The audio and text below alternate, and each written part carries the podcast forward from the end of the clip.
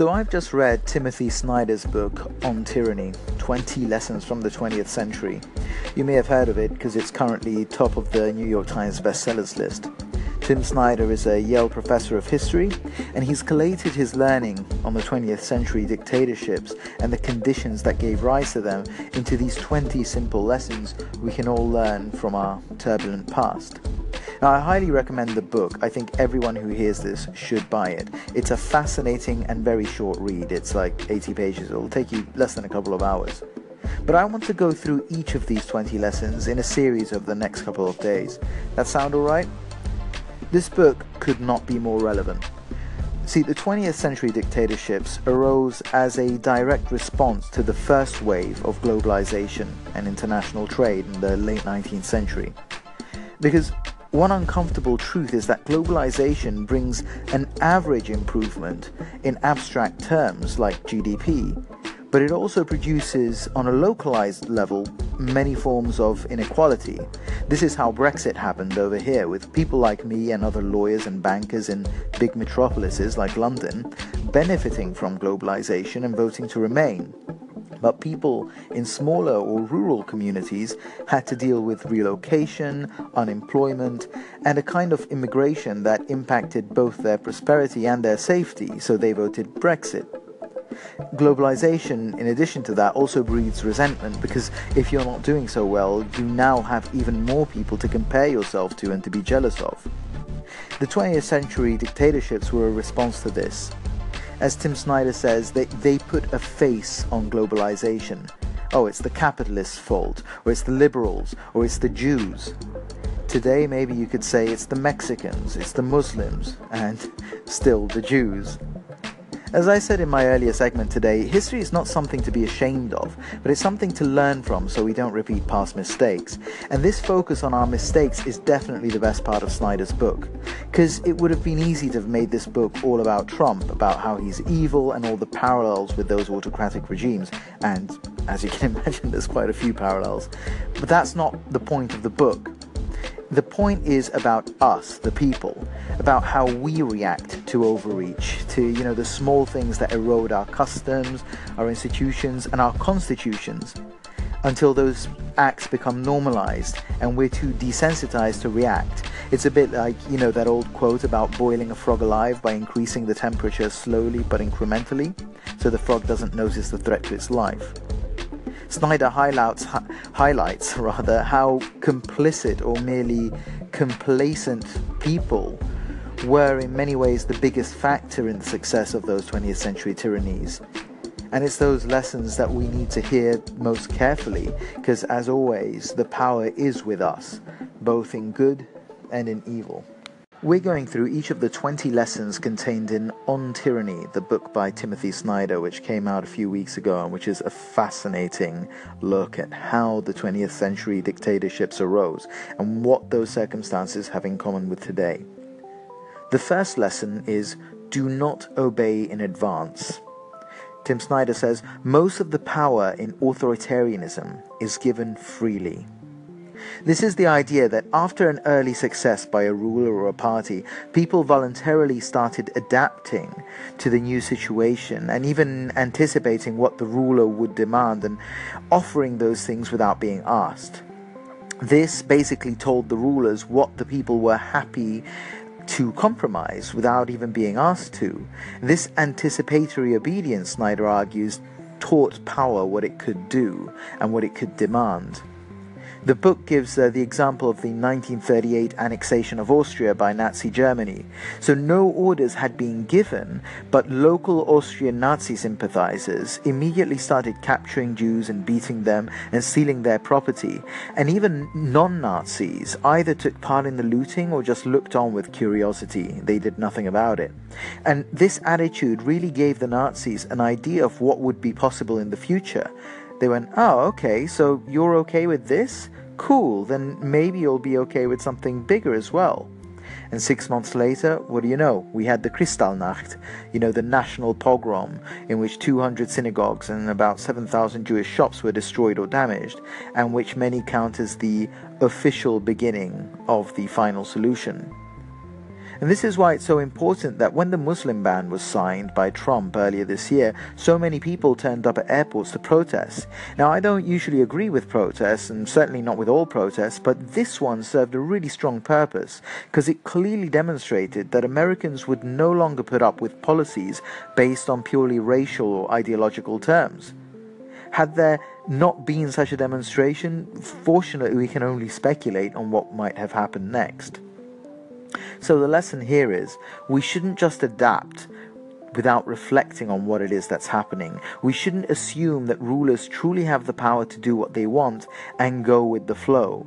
Because, especially in the beginning, authoritarian rulers are weak and they rely on people to go along with what they want. And if we go along with it, they might take another inch. And if we obey in advance, they don't even need to take that inch because we hand it over freely. The second lesson in Timothy Snyder's book on tyranny is defend institutions. Institutions don't defend themselves, they aren't invulnerable to attack. They require our active support. So just because somebody comes to power through democracy and elections doesn't mean that they wish to maintain democracy or the electoral system. Sometimes those institutions can either be destroyed, which is what the Soviets did when they came to power and transformed the system into a brutal one party dictatorship. The whole institutions were based on the Soviet idea or the institutions can become shadows of their former selves, empty symbols, a bit like today's quote democracy in Russia. You know, you get Putin getting elected, and when the constitution doesn't allow him to stand again, he'll step down again in quotes and be prime minister for a while until he can be elected again as president. This is also what happened with the Roman Emperor Augustus, who was consistently, quote, elected for 44 years until his death. So it was all just for show, right? The institutions are technically alive, but they're meaningless. Blind faith in the strength of our institutions can have horrible effects. And this is a chilling quote in the book, and it's uh, copied from a German newspaper in 1933, published just after Hitler came to power. Now, listen to this. This is what the German liberals specifically the Jews, because it's a Jewish newspaper, thought would happen, or rather what would not happen. And they're talking about the Nazis. They will not suddenly deprive German Jews of their constitutional rights, nor enclose them in ghettos, nor subject them to the jealous and murderous impulses of the mob. They cannot do this because a number of crucial factors hold powers in check, and they clearly do not want to go down that road. When one acts as a European power, the whole atmosphere tends towards ethical reflection upon one's better self and away from re- revisiting one's earlier oppositional posture. So, yeah, that's the German liberal Jews in 1933.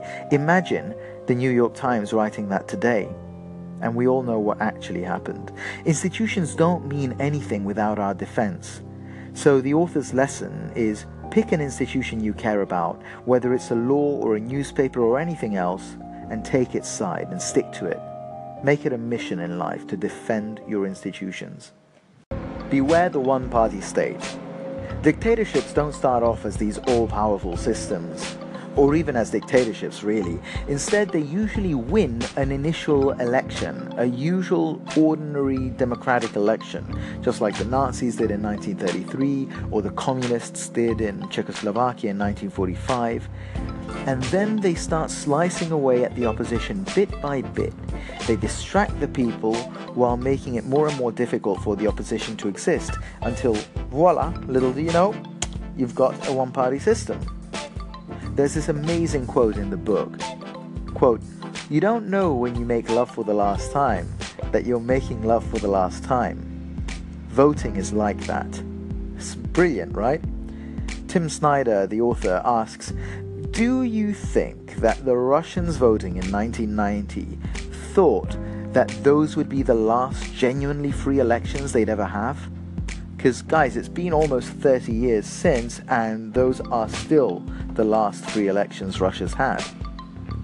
So it all starts by eroding the institutions from within through all sorts of means. And you guys in the States have got some crazy shit you're dealing with. From voter laws that I don't even understand, to gerrymandering, which I also don't quite understand, and the frankly jaw dropping influence of corporate interests in politics via campaign financing at a level we Europeans find just unbelievable.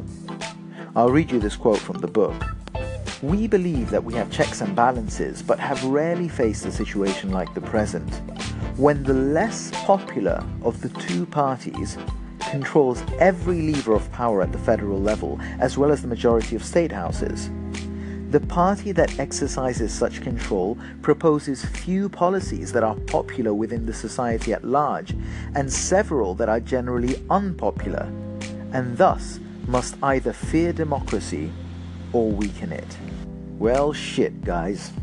So I guess the lesson is be vigilant and oppose all threats to the multi party system, because you might not like the guys across the aisle with their Bibles or their political correctness, but having them there to argue with is a way better thing than the alternative. Lesson 4 of uh, Timothy Snyder's book on tyranny is take responsibility for the face of the world. And this one's a little controversial, or rather, I'm going to make it a little controversial. So I thought it was stated a little poorly, but the point is this we shouldn't ignore, normalize, or get used to the flourishing of symbols of division. Because the next thing you know, those symbols become the norm, and suddenly people who don't display the symbols are seen as suspicious. Tim Snyder starts by saying, The symbols of today enable the reality of tomorrow. And that's a bit of a Wittgensteinian way of looking at the world. You know, language shapes reality, and in this case, symbols like, say, swastikas. Now, I'm not sure this is the best way to make the point, putting the emphasis on the symbols. Because, I mean, okay, you see a swastika somewhere, you scrub it off, you denounce it, whatever. But what if the symbol is more subtle? What can you really do there? I kept imagining this after Brexit, right?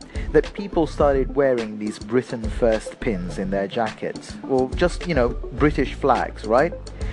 Here, a British flag is a bit like a Make America Great Again cap, you know? It's inoffensive on its own, but, you know, it might tell you something about the person wearing it. Not something necessarily negative, but it says something. But say more and more people start wearing the pin and suddenly, a few years down the line, and uh, you're on a subway, and you look around, and 90% of the people around you are wearing the British flag pin. Now, other people might be looking at you who are not wearing the pin as an outsider, and maybe they're thinking, is he an enemy? And it doesn't have to be a British flag, it might be anything. It could be a feminist symbol, or it could be a hashtag Black Lives Matter t shirt. The point is, the emphasis here shouldn't be on the symbol, but on herd mentality, the pack instinct we must always question the pack instinct. And this is something I don't see enough of. And you know what? You might be nodding right now, but some of you do it too, you know. It's the reason I get way fewer shares whenever I talk about terrorism. Why is that? I mean, everything I'm saying is 100% factual, it's definitely reasonable and logical, and more often than not, it's also compassionate. I mean, if I say so myself. And I know this because I have yet to hear a single, and I mean a single one, just one, convincing argument calling in to say, oh no, you're wrong about this. I, I literally have not seen one. But I don't get any applause for that because I'm not on script, am I? I'm not following the correct script that everyone's agreed on, apparently. You know, so if you share what I say on that topic, even if you can't find flaws in the argument, and seriously, if you do, please let me know. You will be published. You can't share that because it would make you an outsider, maybe. So that's the message, guys. Reject herd mentality, both in others and also in yourself. Lesson 5 from On Tyranny is remember professional ethics. And this one hits kind of close to home for me because as a former lawyer, I had a very strict practice code that I had to adhere to, and that in many ways I still adhere to today, despite not being formally bound by it.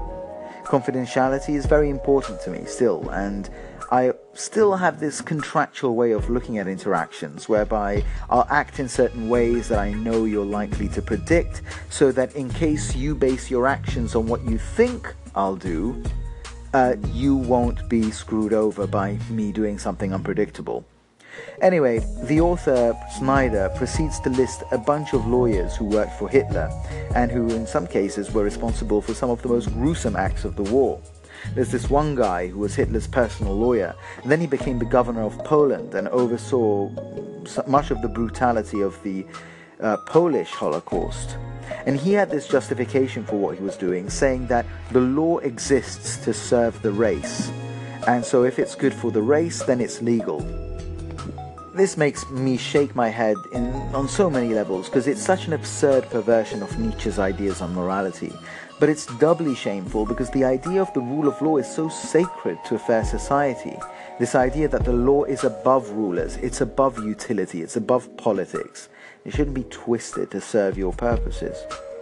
But you see, the law isn't the point, because doctors broke their code of conduct to conduct uh, human experiments on Jews, businessmen exploited the slavery of the concentration camps, and so on. Your professional ethics matter because they serve as a higher ideal to serve, and at times they may provide a compass of sorts, you know, what they call now a true north, that you can follow when the demands of the regime cross over the ethical boundaries, as well as they can also provide a strong justification for refusing to follow those orders. This is hopefully what's happening in the US now, where we're more and more relying on lawyers and judges to maintain their professional integrity in the face of increasingly alarming demands from the admin. But I want to throw a curveball in there.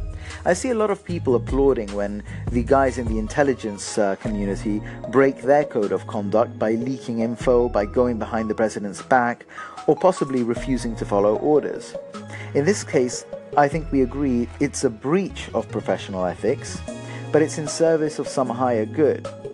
And in a way, I see the appeal of that because we agree that Trump and his crew are either dangerous or incompetent or both. But should we really be okay with this? Should this become the norm? Because with deep government working against or behind the back of the administration, depending on whether they agree or not, I feel you cross a line. It's a difficult question because, of course, we want to avoid any form of autocracy. But is there a point where insubordination from the military or the secret services, if it becomes normalized, can be an even greater danger than an authoritarian president? I don't know.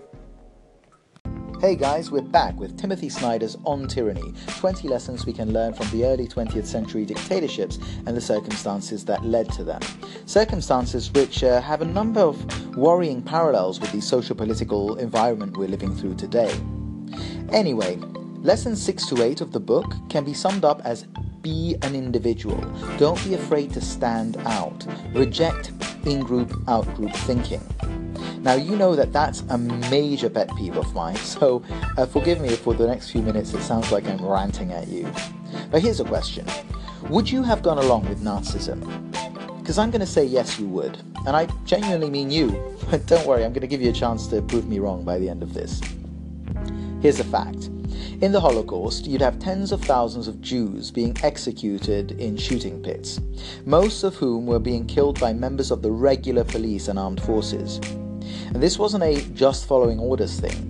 These acts were not actually sanctioned by law, they were initiatives of the paramilitary, like the SS, who were counting on the cooperation of the legal police. Now, those who refused to take part in the shootings were not actually punished. Yet most of the other policemen took part anyway. Why? Well, because they didn't want to appear as outsiders, as dissenters. They didn't want to be different. They were afraid of going against the herd. They were debasing their own morals so as to not appear different from the tribe. This is yet another manifestation of that tribalism I'm always going on and on about, not wanting to be an outsider. There's so much of it around these days, it's worrying. From the Trump rallies, at which seemingly normal people get riled up into a frenzy and go and look for dissenters so that they can kick out, to all the brainwashed, quote, progressives who gang up and intimidate people who dare not share their ridiculous dogma. It most recently happened to me for using the word wife beater to refer to, you know, the sleeveless t shirt. I didn't even know there was another word for it. Apparently it's vest. But anyway. So it's it's crazy. I mean, if you haven't heard about it, look up at what's happening at Evergreen College in Washington State. So they have a day there in which black faculty and students decide to stay away from campus. And this is to highlight the importance of their presence, usually. And this is great. It's a strong message. It has ancient traditions. The plebeians did this in ancient Rome. They all went to a hill somewhere to show the aristocrats that, you know, without us, you're going nowhere. And it worked. However, this year, Evergreen's Diversity Board changed things up and said this year, white people have to stay away from campus. Have to. Not can, have to. And the professor said, no, no, no way.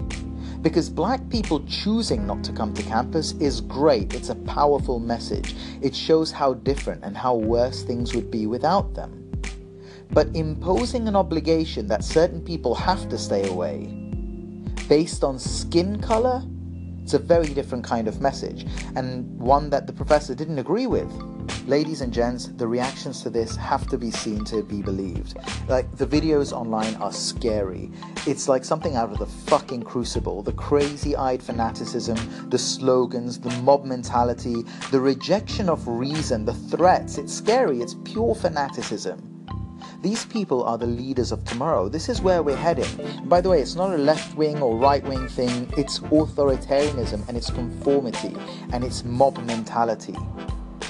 And all because a professor dared to stand out and to say his opinion. Conformity is dangerous. Conforming is an evil thing, or at least it enables evil, and not enough is said about this. When you just go along with what everyone else in your group says just because you want to belong, that's an enablement of evil. Because, yeah, people do say stuff like, no, we gotta be exceptional, but, you know, what they really mean is like, do a lot of sit ups and post photos of your avocado on toast. Woo, exceptional. But the courage to say something different, to say something unpopular, that's missing. And it's fundamental. And we need to learn to do this. So I have a challenge for you. Call in. Tell me something unpopular. Something that you really believe, something that you believe is true and that you want to express, but that people in your group don't agree with. This is a genuine challenge. Show me. Show me the courage to stand out from the crowd for what you think is true and right. And if you don't, or you can't think of anything where you disagree from all of your group, then maybe that's a question for you to ponder. Good evening, men and gentle ladies, it's Patrick. Now, for the past few days, I've been going through Timothy Snyder's book On Tyranny 20 Lessons from the 20th Century. Now, these lessons are highly relevant to our social political environment for obvious reasons, and we could all do with hearing and digesting them, or so I decree, in order to get a new appreciation of how we might act, both towards power and more importantly, towards those around us that disagree with us. Now, we've reached lesson 9, and if you want to listen to the earlier lessons from this book and you're on iOS, check out the On Tyranny episode under the Episodes tab. Now, lessons 9 and 10 are Be Kind to Language and Believe in Truth. Now, I should be grouping them together because they get at the same thing, and it's uh, a thing that is an alarming problem I increasingly see manifest around me, both online and in real life, as if online weren't real life anymore. Jeez. Anyway, the point is, authoritarian regimes thrive on the control of language and the rejection of truth. The control of language and the rejection of truth. It, ringing any bells? Anyway, let's start with the language point. It's nothing new to say that dictators like to use simplified language and slogans that function as signals to differentiate the in group from the out group, right? But there's another element to this. By controlling and restricting language, an authoritarian can actually limit your ability to think about reality. The philosopher Wittgenstein, who you might hear more about on my episode, The Philosophy of Language, famously said, The limits of my language are the limits of my world. And what Wittgenstein is saying with this is that without the right words, it becomes impossible to even formulate the abstract thought. Now, a great example of this is in Orwell's book, 1984, in which the Big Brother's regime presents the populace with a shortened dictionary. And by dumbing down the language, we dumb down the discourse until it becomes impossible to think clearly about what's going on. See anyone around using this tactic these days? Similarly, authoritarians will try to come up with catchphrases and buzzwords that lend themselves to be repeated so they spread like a meme or a virus. The constant usage of certain words entrenches them as fact, so something false can become true through repetition. Now, recently, the clinical psychologist Jordan B. Peterson ran into trouble with his uh, college in Toronto and the Canadian justice system because he spoke up against the C16 laws in Canada that have come into force, right? Now, these laws, if you don't know, now make it hate speech, which is a criminal offense, if you refuse to use certain preferred gender pronouns from an ever expanding list that has gone up to 72 pronouns. So that's right. If you refuse to call someone a pixiekin, I'm not making this up, and that's a person who identifies as a pixie, or if you don't call them a pixiekin because you simply don't know that you should, that is now classified as hate speech, a crime. The point here is that the imposition of certain words, forcing you to say them, which is different from saying, oh, it's rude to use certain words, like cunt or the N word. Oh shit, I shouldn't have said cunt there, right? Cunt. Anyway, blah. It's, it's not as bad in the UK, just so you know. Anyway, that's actively you know, that's prohibiting you from saying a word, it's saying it's impolite. But this is different, this is more because it's actively forcing you to use the words. It's imposing words that you must use, and that's an act of oppression, and is always ideological in nature and is highly authoritarian. So if you want to stand up to authoritarianism and groupthink, be kind to your language. Avoid saying the words everyone else says just so you can fit in. Use the words you want to use and don't bow down to using words imposed from above. Value your language and value your speech. Um, I feel I should say some inspiring message at the end. Well, maybe that was the inspiring message, right? Anyway, I'm out. Bye. Hey everyone, so uh, let's continue our journey through historian Timothy Snyder's book On Tyranny Lessons We Can Learn from the 20th Century Dictatorships and the Circumstances That Led to Their Rise. Lesson number 10 is Believe in the Truth. This one feels incredibly relevant, right? Because what am I, the quintillionth person you've heard today talk about post truth? Okay, so authoritarian regimes are natural enemies of the truth. Actually, you know what? Scrap that. Let's start again. The truth is the enemy of any ideology. Because ideology isn't about truth, right? It's about a narrative. It's about selling you a story. It can be a story about some higher destiny that's embedded within your genetic code or your culture, and all you need to do to access that destiny is get rid of whoever's in the way uh, black people, Mexicans, Muslims, gays, and Jews or infidels, but still definitely gays and Jews. Uh, no, none of these ideologues like the gays and the Jews. I don't know what they've done to them. Or maybe it's a different story. It's a story about a world where every single interaction is political. From the little girl buying candy in a store, uh, was, was it a white girl and was the store clerk Korean? to uh, paying rent. It's all just a series of interactions and battles between oppressors and victims. So there's thousands of ideological stories out there, and the truth is always their enemy, because what matters more than the facts is the narrative. And if a fact disproves the narrative, one of two things happens. The first is the fact gets called a lie, and that's a classic Hitler move. Or it gets called fake news, like Trump does. This is classic because it calls into question the sources of truth and the concept of truth itself. And why is that important? Well, because if there's no truth, it's impossible to criticize power because there's no basis upon which to do so.